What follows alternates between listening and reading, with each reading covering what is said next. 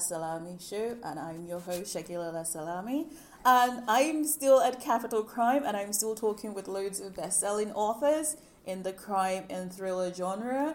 Um, and I hope you will get and enjoy, you know, our lovely conversation today because I hope you get to see the authors and probably learn something about them that you've probably not heard in the mainstream media, you know. So I, normally the show is in a virtual cafe, but today I'm sitting next, you know, to another author. So I will let my next guest introduce himself. So who have I got here?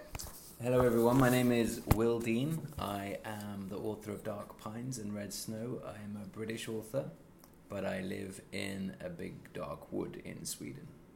Awesome. How are you? I'm really good, thank you. Thanks for having me on. It's great to be here. Capital Crime is amazing. This is the first year and it's been such a success. It has, it has, and it's in a really nice location as well. You know, and the Grand um, Connaught rooms. It's like it's just really nice. I think it's very fancy, and the Yes. rooms are huge. Like the room that I did my panel in today was like something out of The Shining. Yeah, it was amazing. Yeah. So, how did you end up next to me today? How did you what What are the different events that led to you being next to me today? That's a good question. I'll start from my childhood. Okay. so I was I was a very weird, uh, shy child. I Mm. grew up in the middle of nowhere in the East Midlands Okay. in a non-bookish household, and I got a lot of comfort as a kid from library books, from reading, and from nature, from den building. So that's where my love of books came from. Hmm. Um, but my whole family thought it was weird that I was reading books because they didn't really do that. Oh. And then fast forward like 30 years, 40 years, I was I was living in London in a one bedroom flat, working away, and I knew I would never be able to afford like a two bedroom flat in London. So my Swedish wife and I decided we're going to move to Sweden, buy a boggy piece of land Hmm. In the forest and build a house, build our own house, and kind of live off grid, live a very low cost life Yeah. off grid um, and write books. And that was like seven years ago. And um, my debut came out last year. My debut was Dark Pines. And since then, my life has gone bananas. So I've been doing a huge amount of events. I was in Hong Kong, the Hong Kong Book Fair speaking last month. Hmm. Um, I do, you know, many, many events a year. And at this event, I was, yeah, asked to do this podcast, which I'm very happy to do. Awesome. So, I'm just trying to think because most of the other authors that I've spoken to, they've grown up reading books. Mhm. So, how did you weirdly develop a love for reading when you grew up in a household where most people did not read? I guess, you know, thank goodness for libraries. Yes. Uh, otherwise, it wouldn't have happened. But my, I don't know. I just I, I was much more shy than the rest of my family, much more bookishly inclined. Hmm. And as soon as I got into Roald Dahl and things like that, I was just absolutely hooked. And as a teenager, when I was reading things like Adrian Mole, I was Mm. hooked. As a later teenager, I remember reading Trainspotting and Frankenstein back to back. Mm. And I was like, I'm hooked again. And then um, since then, you know, I'm a huge fan of Stephen King Mm-hmm. in my late teens, and then since then, you know, I'm I'm just a huge reader, and that's really I never really expected to be a writer. I didn't have the confidence to say I'm going to write books. I didn't think that was a possible career for someone like me. Yeah. Um, but then in my mid thirties, I was like, I've got a story I need to write. Okay. Yeah. So, mid 30s, you've got a story. What was the story? Did the characters start speaking to you? Yeah, they did. But The first thing I saw uh, for Dark Pines was this huge overgrown pine forest. Hmm. Um, and I looked deeper into this pine forest in my mind's eye. I saw a gravel track snaking through the trees. Yeah. I saw a pickup truck, a big pickup truck on the track. I looked in the window and I saw a woman with hearing aids. Okay. And that's how my protagonist, Tuva Moodyson, came to me. It was like a bolt of lightning. This young, deaf woman who is terrified of nature, who is a journalist in this creepy small town. My books have been likened to things like Twin Peaks and Fargo, these very small claustrophobic towns. Um, so that's how she came to me. Awesome. So, debut was published last year. Yeah. How did that happen? Good question. There's like a long run up to that. So- Okay, I, I like stories. Yeah, and I, I, I have a YouTube channel now called Will Dean Forest Author where I talk about the whole process of getting rejected over and over again, submitting to agents and that kind of thing. So it took me a while. Hmm. The first thing I did was I wrote a really terrible book. Okay. uh, which I got rejected everywhere, quite rightfully. And then I put that away and I wrote Dark Pines. And very quickly I got a lot of interest from literary agents just from hitting their slush piles. Okay, how did it? How did your books end up in their slush piles? I emailed them. So I didn't have any contacts in the publishing world whatsoever. I didn't know anybody. Um, you know, I was living a thousand miles away in the woods in Sweden. I just got the list off the internet. I started following them on Twitter. I started reading about them in the Writers and Artists Yearbook. And then I did my, you know, I've been rejected hundreds, hundreds of times on the, the first terrible book. So I didn't really fear rejection anymore. And then I started um, submitting Dark Pines, and instantly the reaction was completely different. Hmm. Agents were actually interested and wanted to talk to me and requested the full manuscript. And before long, I got lots of offers of rep- representation, which I never really expected. And Yeah. then there's the whole stressful thing of having to choose an agent, which was quite bizarre because I loved all of the agents who offered representation. So, uh, and then and then as soon as it, as soon as I chose an agent, they sold it very very quickly. Okay, so I'm in, I'm curious though. What was it? What did you learn from your first book that got rejected multiple times to Dark Pines? What did you do to improve on your writing that got that was able to generate so much interest? That's a great question. Um, I learned a lot because that first book was so painful because it was so bad and it was so like so rejected. Um, that first book, the terrible book, which is locked in a drawer forever, uh, was a sprawling monster of a book. It was set over two years with seven point of view characters Oh, in seven countries. So it's a hugely ambitious mess. And then Dark Pines, as a reaction to that, is one person's point of view. okay. Tuva Moodyson, this young deaf journalist. It's set in one very small town over two weeks. So it's the opposite of that first book. It's very tight, it's very small, it's very contained, and that's what agents, I think, like the fact that it made sense and it was whole. Yeah. And they could see the, um, the potential for a series with this character. Okay. What made you change? What made you do a U turn from seven point of views to one? I think all that rejection helped. okay, but was there someone that said, "Oh, you know, it's too messy, or it's too you have too much"? Like, how, what you know? Because the thing is, sometimes, like, I'm a big fan of you know loads of different things. So there is knowledge that you know that you know. There is knowledge that you know that you don't know. Mm. There is knowledge that you don't know that you don't know. Mhm. So now, when you've written this book, and like every other author, you would think, my book is amazing. Like, who would not want to read my book, right? And then you're like, and then you're getting this reality check, right? So, unless, did someone give you feedback, or did you just think, you know what, let me just do something different? No, I didn't get any useful feedback. I was just properly rejected, and I think the thing that helped me, like you say, you know about things that you know that you don't know. I think what helped me was the fact that I was a huge reader all the way through that process. Okay. So I guess by osmosis, I started to realize, you know what, this book is not really the kind of book that I want to read. You know, I want to, I should write what I want to read Yes. that doesn't exist yet in the market. So that's what I wrote. I wrote something which is a bit Twin Peaks, a bit Fargo, a bit True Detective. It's this one woman's uh, life experience in this very small town in the middle of nowhere. Yeah. Yeah. Okay. So, what influenced your decision to go with the agent that you chose? It was a really tough decision. I knew a few authors by then, Hmm. a little bit. So I DM'd them on Twitter and I said, you know, I've got these three agents who have offered representation. What questions should I ask? Mm. And they gave me some helpful tips. And then I flew over from the woods, and one took me out for lunch, one took me out for drinks, one took me out for dinner. And the next day at Heathrow, flying home, I made my decision. And the, all, the, the agent I went with in the end had a mixture of great editorial experience. She was an editor for 10 years at three different big five publishers. She was a good deal maker. She had been involved in big auctions with big advances, which I liked, and done a lot of foreign rights deals. And most importantly, I really liked her as a person. Hmm. She's a very cool Irish woman, and I just got on well with her. Like we had lunch, and most of the chat was just about our favorite Stephen King books, and I quite like that. She wasn't really like hard selling herself. Yeah. she was. It was just a very casual conversation, so that if I'm, you know, in a few years' time, if I'm on a plane with her to Sydney to do an event, it would be a pleasure. It would be easy Yes. because we get on really well, and I think that's important. So Awesome. So now she's, you know, good at getting loads of advances, and I'm always curious about this, and I know loads of people in my network are curious about it, right? Because we always seem to have this idea about authors when they have their first, you know, big break, right? That you've got to check with loads of zeros. Was that the case? That like never happens, honestly, or very rarely. So uh, I'm going to be. You very... deflated my mood now. I was hoping that you were gonna say you had like a six zero check. Well, you know what? The, the interesting thing is, it's not always a good thing. Like you think it's a good thing, and I wanted it, but I'll talk you through. I'm going to be very transparent here. Okay. Because I think money should be talked about more in publishing, yeah.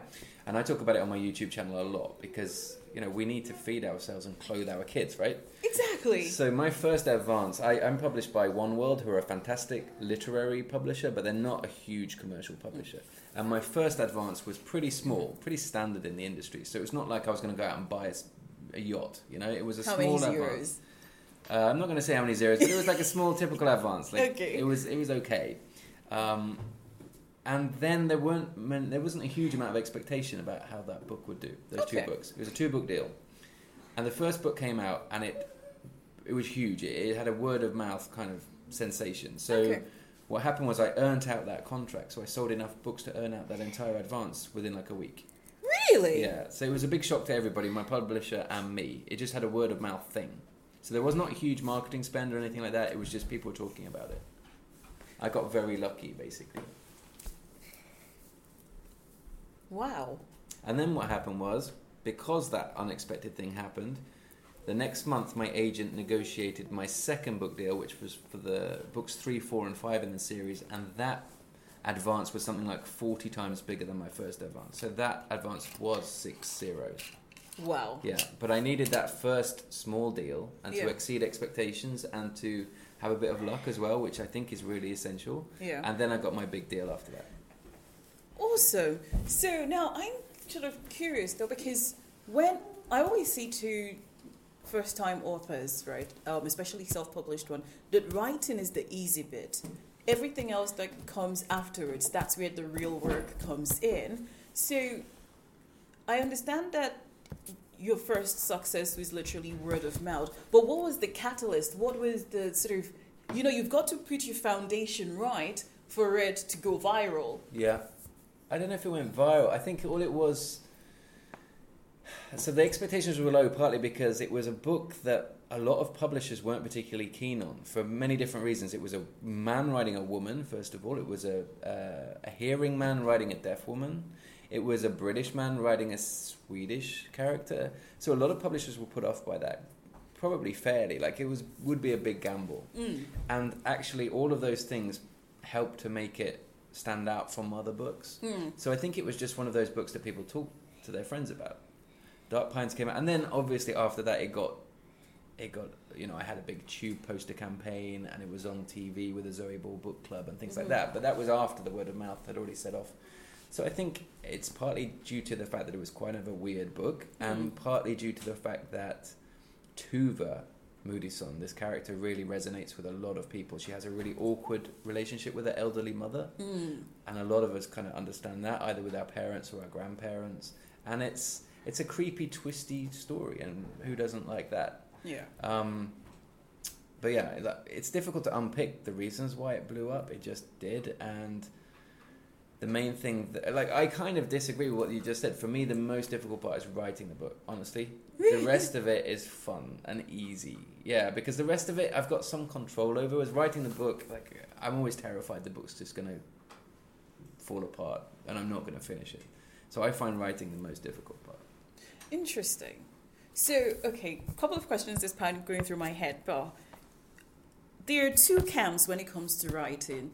There are the planners, right, who have to plan, you know, what the beginning is going to look like, what the middle is going to be like, what the end is going to be like, right? And they probably have like post-it notes and, you know, they're really structured. And then there are the crazy people like me who my characters talk to me. I have no plan. I'm literally just going about my business, minding myself, you know, not talking to anybody. And a character start talking, you know, and then I'm like, okay, great. And you're like, great, you know, get on, get your computer, start, you know, this is the story we're telling you. This is what I want to do. Okay. And my characters then start talking to me. Good for So- you. I love that. yeah, so where do you stand? Which camp are you in? I'm like halfway in between, I would say. So I'm not a planner, I'm not a pantser, I'm, I'm a visualizer. okay. I think I'm an extremely visual, image based person. So I think I, before I put pen to paper or start typing, I see the entire story kind of in my mind's eye. So before I go to sleep at night, I'm kind of daydreaming slash dreaming of the story. Hmm. And I walk around this small town that I've created in my own mind's eye a lot.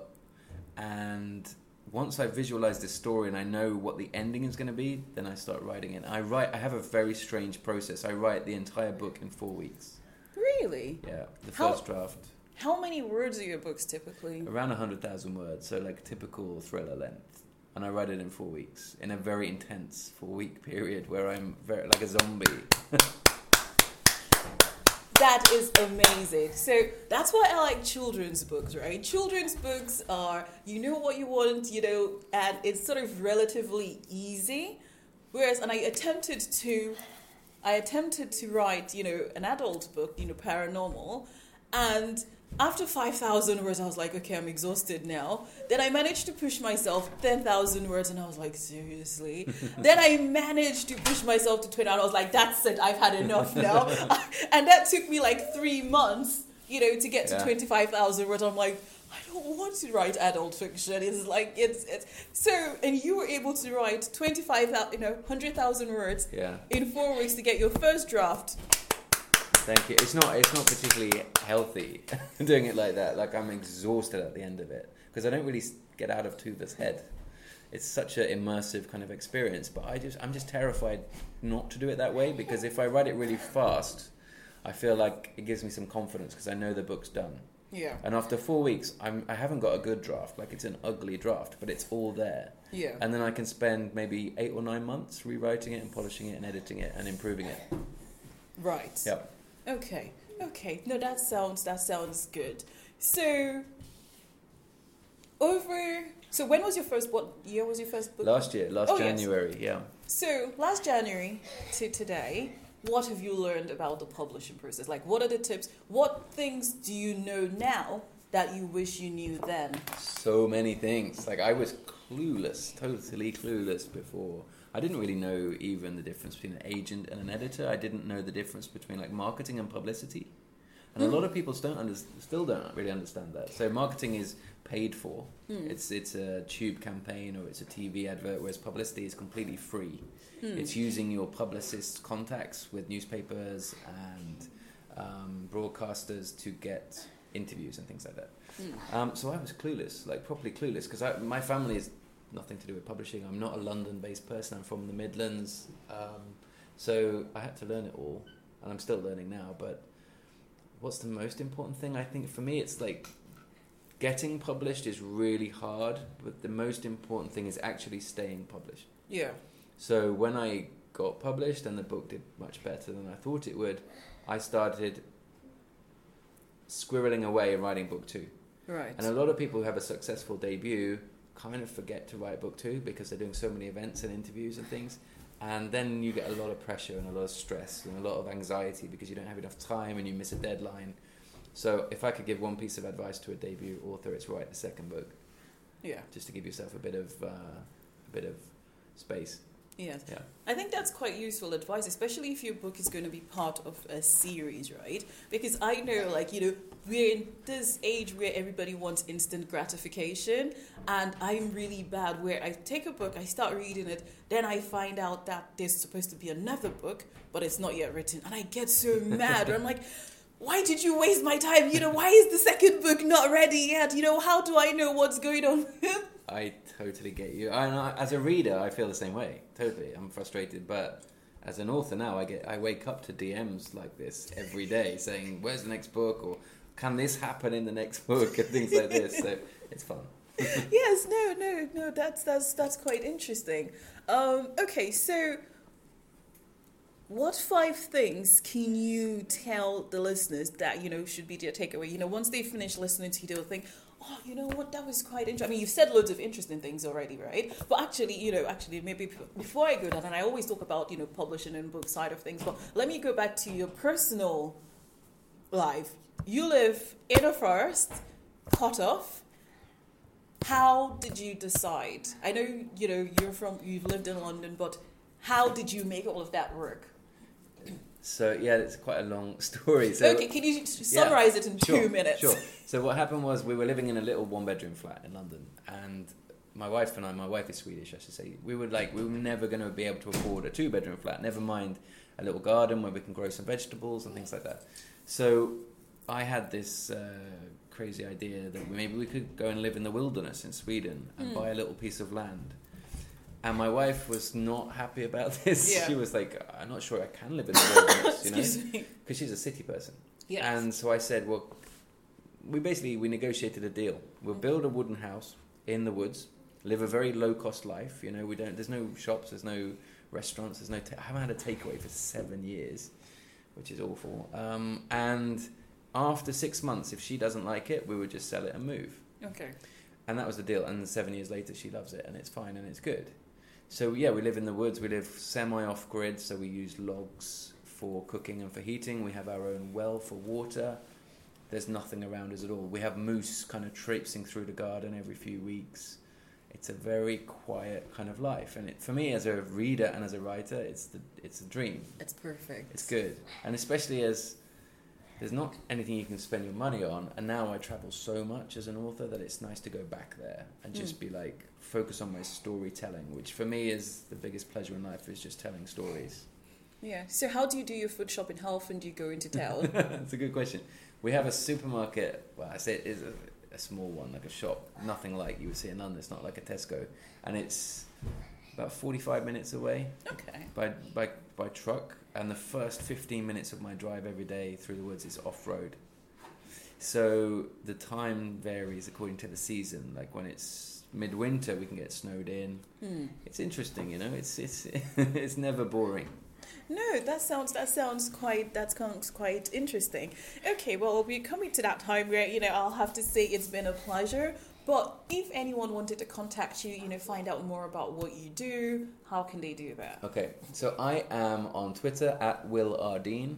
I'm on Instagram at Will Ardeen. On YouTube, I have a channel all about writing, querying agents, how to get started on a first draft, everything to do with the craft of writing, and that's Will Dean Forest Author on YouTube. And I'm a very interactive author. I believe in giving back to the next writers coming through. So um, feel free to DM me, feel free to send me a message on Instagram or on YouTube. I'll always try and help if I can. Awesome, awesome. Well, ladies and gentlemen, boys and girls, that's Will Ardeen. Um, I hope you've enjoyed listening to today's episode of the Segilola Salami Show. Well, until next time, bye now. Thank you for having me. Bye. Okay, bye.